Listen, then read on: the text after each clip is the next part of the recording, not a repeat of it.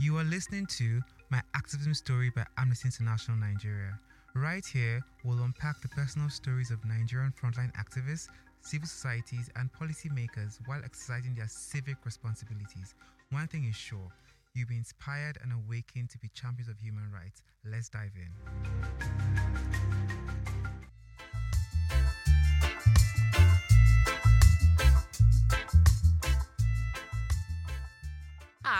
Anne. In this episode titled Sometimes We Must Be a Lone Voice, our guest is Osai Ojigho, a respected voice in the human rights space. Osai shares her personal experiences and her unwavering dedication in advocating for the voices of citizens to be heard and acknowledged. Everybody was on the same page when we called out the violations by Boko Haram or ISWAP or JAS or all these numerous groups around the country. But when it came to the military, there was overwhelming silence. Um, and I remember at one point it became even a personal attack. Um, we've had protests in front of Amnesty International Nigeria's offices. We were the first to actually come out and say at least 10 people died at Lekki and two in Alausa. This lady went on air and said, mentioned my name and said, we would met unto you, yeah, the same assault that led to the riots after the EndSARS um, tollgate saga. And everybody was calling me from everywhere. Also, are you safe?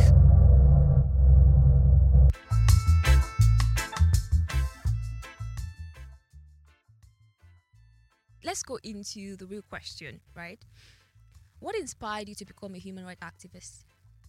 Oh, that's a very deep question um, because I was not the typical activist type person. Even at home, as I, like to make peace. So I'm more of a peacemaker. I don't like trouble at all.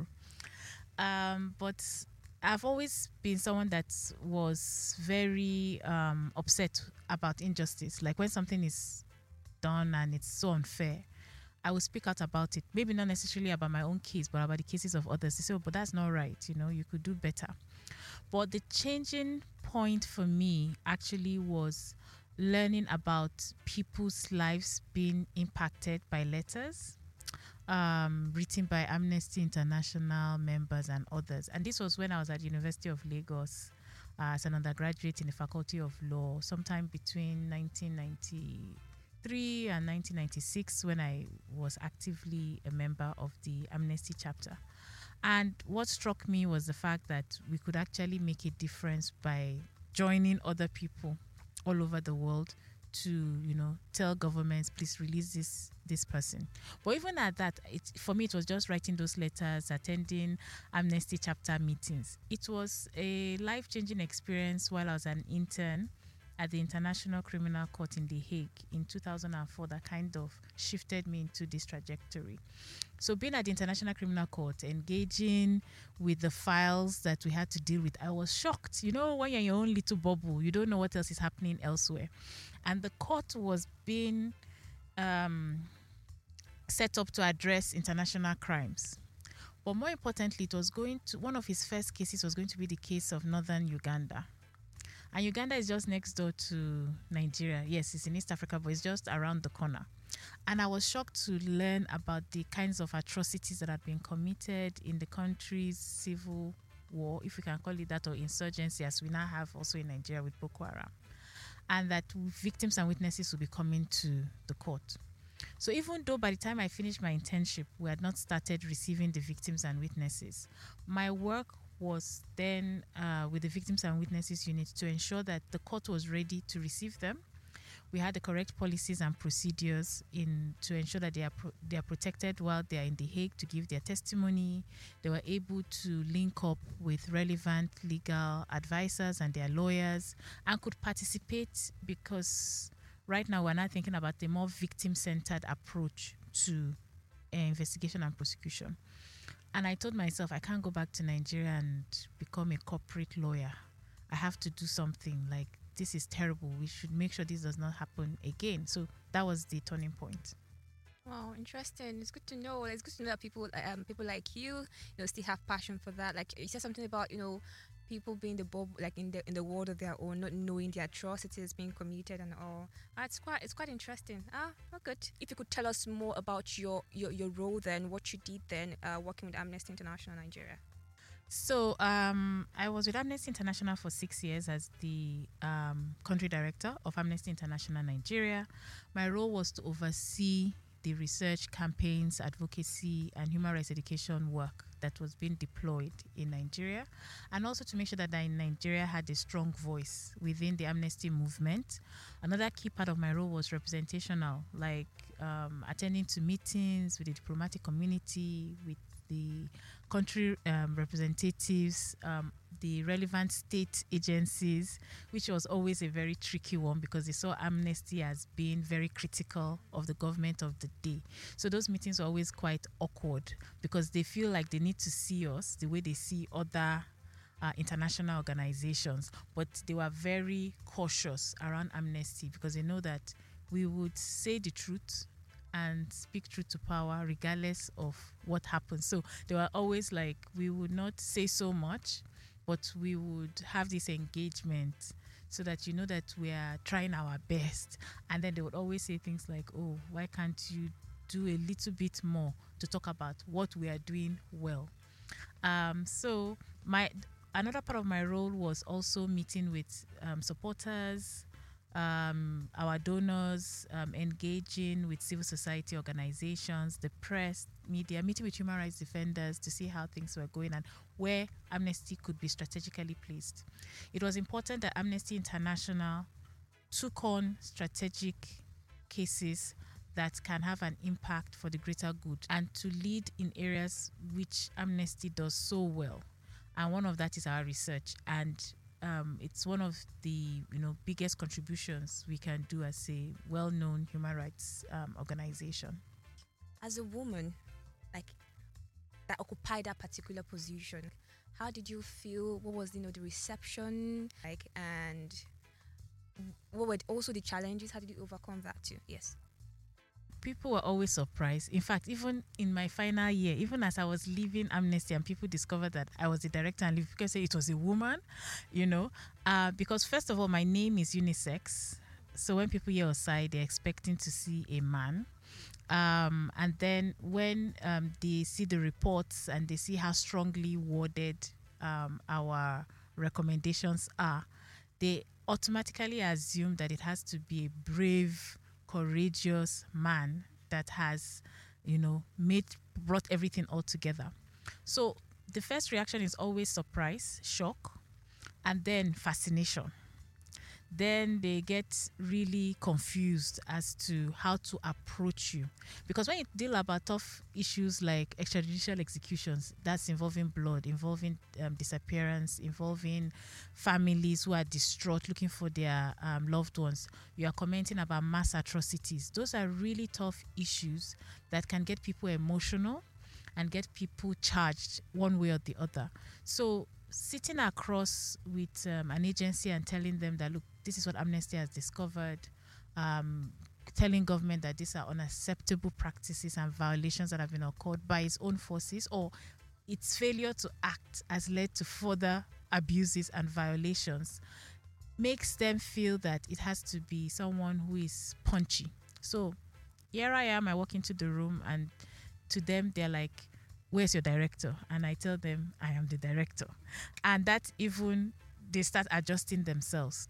So you find that already I am dealing with institutions that are used to receiving men in such positions. They know how to prepare for them. Um, and sometimes might feel uncomfortable addressing these issues with a woman or believing that the woman can actually make decisions and she's the final authority on that. So I have to constantly be alert to make sure that I am clear, uh, to avoid misunderstanding, and that to reassure communities because community. So it's both ways. So you have state agencies who are like, oh, is this a person that we need to deal with? Okay, how do we approach this? Then you have communities who also want to be confident that Amnesty International can, you know, deliver on what we say we we we plan we intend to do. So it's important to build confidence both ways, but it can be very draining because you're constantly in the eye. People are watching you. People are second guessing you. Uh, people are asking questions like, and sometimes they mean well, but because these are cultural and in already part of us this gender bias they'll ask things like oh are you sure is this the way we should go and sometimes if you're not careful you could get really annoyed because you're like but i was clear. I said it. We're going left. Can we move now? But you don't also want to come across as being insensitive. There's also that tendency for people to see a woman leader and expect you to be their mother to have motherly tendencies. When you don't exhibit that they become even hostile to you. Like oh can she see how other women are? Why can't she be more understanding? But first and foremost you are a leader you are a manager um, you are somebody who takes decisions and so people should accept you regardless of whether you're a man or a woman and rather should follow um, the processes that have been laid out in order to ensure that we can work efficiently together but clearly it was it was a push and pull factor constantly. And even and it didn't even matter whether i was meeting men or women. It's just something that um, some people are not accustomed to. Uh, but the highlights is meeting young women who are in awe and who come like if if i speak at a meeting and then come over and say like if you can be director of amnesty ah that means I can be a minister. That means I can head a company. That means I can do a business because you're doing it. You make it look so seamless. We know it's not easy, but it has motivated me to do so much more. And I think we should we need to encourage more women and girls to take their place in society. Uh, you've done you did a lot while with Amnesty International and then I'm sure there are many success stories. So how then do you measure the impact of your activism? So, how we measure impact is um, div- diverse. Uh, most people like numbers, so they want you to roll numbers and say, "Oh, we trained uh, while I was there. We trained ten thousand schools and things like that." For me, I like to see impact in improvement in people's lives, which oftentimes you cannot actualize in numbers, but you can showcase. So, for example, um, over the years, Amnesty had worked even before I joined them in 2017 with um, communities, informal settlements. In some areas, they might call them slums. Uh, in some others, they might call them um, illegal structures. But definitely, communities that had lived for a long time in certain areas, which suddenly now become affluent, and they don't want those informal structures to exist. And these guys went to court in Lagos and they got judgment, although their abode had been demolished. And we were working with them to see how they can, first of all, reclaim their property, uh, be restored, or government to compensate them for their loss. And it's very easy to say, oh, those people, um, as at um, April, as at uh, December 2020 two, we're still trying to get the Lagos State government to restore them. This is the community in Ilubirin and uh, in Lagos State, in the riverine side of Lagos State, to restore them. But in the period between 2016 and 2022, they had organized themselves. They had formed small pressure groups. Uh, they had developed plans and even done proposals in their various networks to showcase how riverine communities can continue to thrive in Lagos State, even as it's developing its numerous structures. And they've even trained many of their young men and women to be advocates and to claim their rights. That didn't happen before 2016. And yes, they've not gotten what they want yet, but the communities are stronger, better, more knowledgeable than before. It also means that they would be in a better position to resist such kinds of violations in the future because they know what to do, they've engaged. Um, a number of them were involved in protests in 2016, 2017, 2018. They were tear gas. There was a time when they went to National Assembly, Amnesty International staff were with them and they were beaten, driven away, and told, you know, don't come back. But they have reorganized, they've petitioned the special um, rapporteur responsible for housing at the UN, also at the African regional level. So these were things they possibly could not have conceived um, prior to 2016, but which they are doing now. Another way to measure the success of uh, projects and uh, that were done during my tenure is also the awareness of people about Amnesty International. Um, the the way Amnesty is organized, we also have regional office. So Nigeria falls under the West and Central Africa region. There was a survey done sometime in 2018 or 2019, which was to find out from people their perception like, oh, do you know Amnesty? Can you recognize the brand? And they did it across West Africa the country that had the highest number of people percentage wise. So we're not looking at numbers now. So they looked at the percentage of people they interacted with that were able to recognize the brand and know the work Amnesty was doing. The largest number was in Nigeria because they said our work was visible. They said they were able to articulate um, in um, clear language the work we did. They were also able to argue in the areas where we were lacking.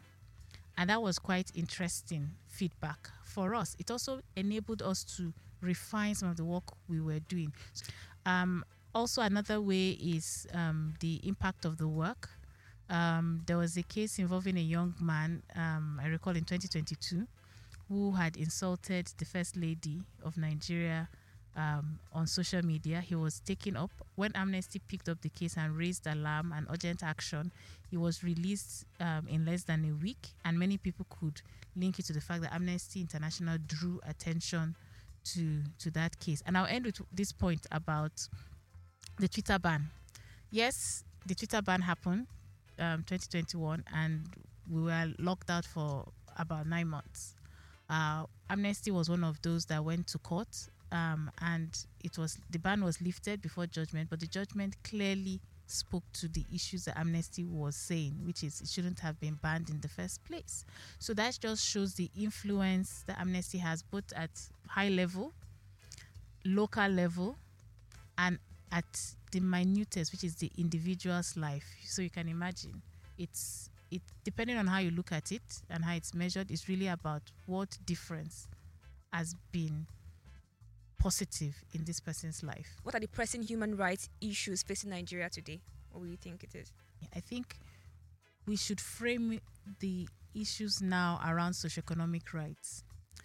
It's very easy to look at the pain people are facing in society, but the root causes are about people's dignity.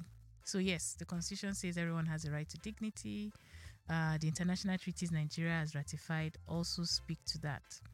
Um, but we've not paid so much attention on people's socioeconomic rights, their right to health, their right to healthy environment, to livelihoods, um, and to education, right? Um, it requires investment in these sectors. But more importantly, if we can see the link between poverty and vulnerability for human rights violation, then we'll begin to address the core issues of human rights um, abuses in Nigeria. You are listening to My Activism Story by Amnesty International Nigeria.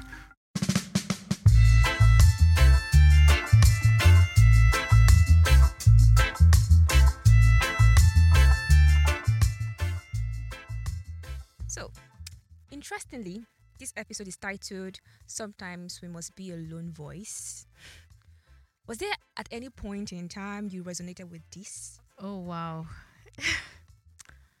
uh there were quite a number of times because um if I look at the work uh, we did as Amnesty on the Northeast for a long time, we were the only ones talking about military violations consistently. Yes, people might mention it and say, okay, the military invaded a village uh, to to a large extent, the military now said we were rehashing the stories because there were violations regularly, and each time we'll come out and call it out.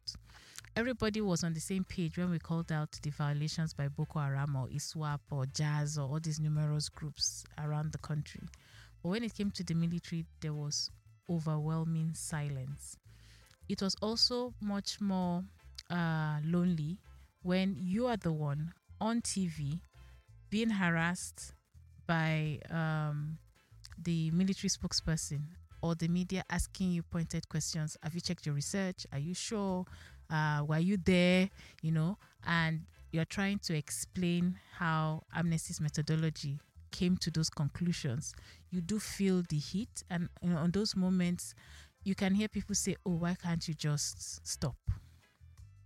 So we continue. Um, and I remember at one point it became even a personal attack. Um, we've had protests in front of Amnesty International Nigeria's offices a few times, but following um, one of the reports um, on um, the EndSARS, and Amnesty was the first organization after uh, the brutal repression of protesters and the shooting and the killings at Lekki Toll Gate on 20th of October 2020. We were the first to actually come out and say at least 10 people died at Lekki and two in Alausa. So that's 12 people in Lagos uh, a few days after that incident happened. The outpouring of you know messages was huge. I remember being bombarded with phone calls, even with friends, as in CSO saying, Are you sure? Were you in Lagos? We know you're in Abuja. Did you count them? How many bodies did you count? Okay, give us names. They said give us names. People are saying rubbish in the in the WhatsApp group I'm in. Give us names.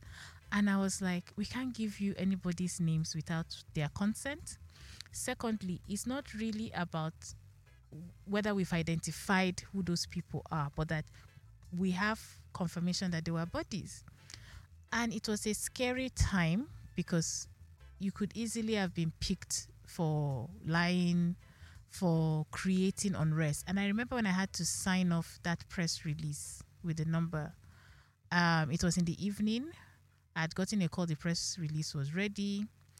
I looked at it, I saw the numbers. I remember speaking to the researchers, speaking to the managers, and saying, What do you guys think? I've seen all the evidence you've produced. And they said, Yeah, we think we're ready. And I had to stop for a few minutes because I knew it could be anything in Nigeria. It was evening time. I was looking out of the window. People were moving about their business. Of course, people were still in shock about what they saw, those that saw the live, and those that heard, and then those that were in, you know. So everybody was saying it, and I was like, this can go the wrong way. Are you absolutely sure, Osai, that you want to sign and approve this press release? It means I had to rely on colleagues' expertise, um, rely on things that I haven't seen with my own eyes, but which I have the evidence in my hands. And I told myself, you've got to do the right thing. Um, it's scary, and I've heard someone say before that you also do it afraid. If you are convicted in your spirit that you are doing the right thing and you have the evidence to back it, do it even if you're afraid. And I just prayed and I said, God, don't let this country burn, but let the truth prevail. And then I called them and I said, I have approved. And then I went home to sleep because I know I need to prepare uh, myself for the constant um, intrusion, the request for media interviews, and everything thereafter. And that's another thing as um, a leader I learned early on. Because you can anticipate certain things, you need to prepare for it. So I didn't go home, switch on the TV and everything. I just went home and slept because I know I will need the energy for the next couple of days or weeks, which was what now transpired. And it, it became a whirlwind after that. Then we released another report about the satellite imagery. That silenced them a bit. Then they now came with a personal attack. So this there are a group of people that are sympathetic to the government. So they came, held press conferences. We of course you knew there was riots after the EndSARS and this lady went on air and said, mentioned my name and said, we would met unto you, yeah, the same assault that led to the riots after the EndSARS um, tollgate saga. And everybody was calling me from everywhere. Also, are you safe? Do you need to? For the first time, we had to activate our emergency um, security plans. Uh, we shut down the office. We had shut down the office several times because of COVID, but now we had to shut down, get everybody, and then there was concerns about my safety, concerns about the safety of my family. We had to go over all the things that needed to be done. The UN were also quite good here because they reached out and said, "We've gotten these complaints. Um, are you safe? Is there anything we can do?" And they immediately put an urgent letter to the Nigerian government.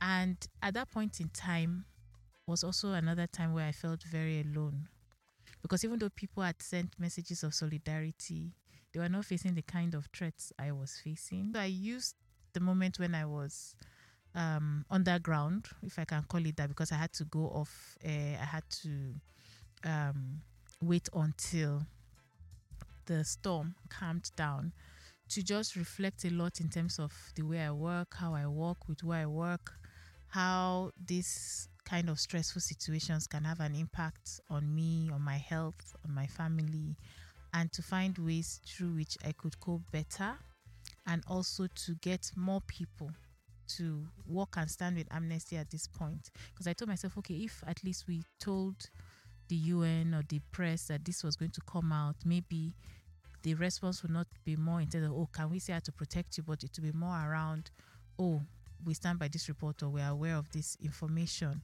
Um, so I started thinking a lot more about how can what can what else can I do and what else can Amnesty do to make sure that um, on such complex and sensitive issues like this that we already know these sort of things can can happen. We're always ready to, you know, challenge the government because we know that they could react this way. It could be an arrest, it could be an invitation, but we are never ready to respond when it's someone who feels aggrieved about our reports and has taken it upon themselves to challenge you. Knowing what you know and what you have seen, what keeps you going? Uh, for me, um, there there are a few things uh, that brings a smile to my face, like when someone is released from prison and they tell you, oh, it's because Amnesty did this for me, it tells you that things can happen. Um, of course, I'd want it to be at a larger scale. Like I keep telling people, of course, if we write a letter to the IG and complain about something, they'll be a bit more cautious about how they treat that detainee. Maybe if the person was at risk of torture, they wouldn't want to touch the person because they know Amnesty would investigate. But I don't want it to be because Amnesty wrote. It should be normal that when you have a detainee, you don't torture them. You carry out your investigation, and then when you reach the statutory limit of 24 48 hours, depending on where your detention center is, you let the person go and you do your follow ups as it should. Um, it's really about treating people with dignity and treating ourselves a lot better. Uh, so, just briefly, what word of advice would you give someone interested in getting into this space, the human rights space? Like, what would you say to that person? Um, begin to intern, volunteer, let people know that you are interested in these areas, and then understand the sector. Don't be a jack of all trades. It's good to read up about everything, but as you discover yourself within this sector, try to find areas that have meaning to you and you can make your mark, not just because your friend is there or it pays the bills. Because ultimately, this sector is about creating change, and change does not happen quickly, it's a marathon. So if you're expecting solutions to happen quickly, you will get burnt out or disillusioned and then you will leave and then you hear things like, "Oh, I thought it was like this, it's not what I expected." You need to stay the whole haul. One word, what's activism to you? Oh, activism to me is action. We hope that this conversation has been enlightening and has given you a deeper understanding of the human rights challenges confronting our society. We firmly believe that safeguarding and advancing human rights is pivotal in building a fair and equitable community, and we urge you to get involved and join the movement by becoming a supporter. To start, send us a WhatsApp at plus 234 That is plus 234 8030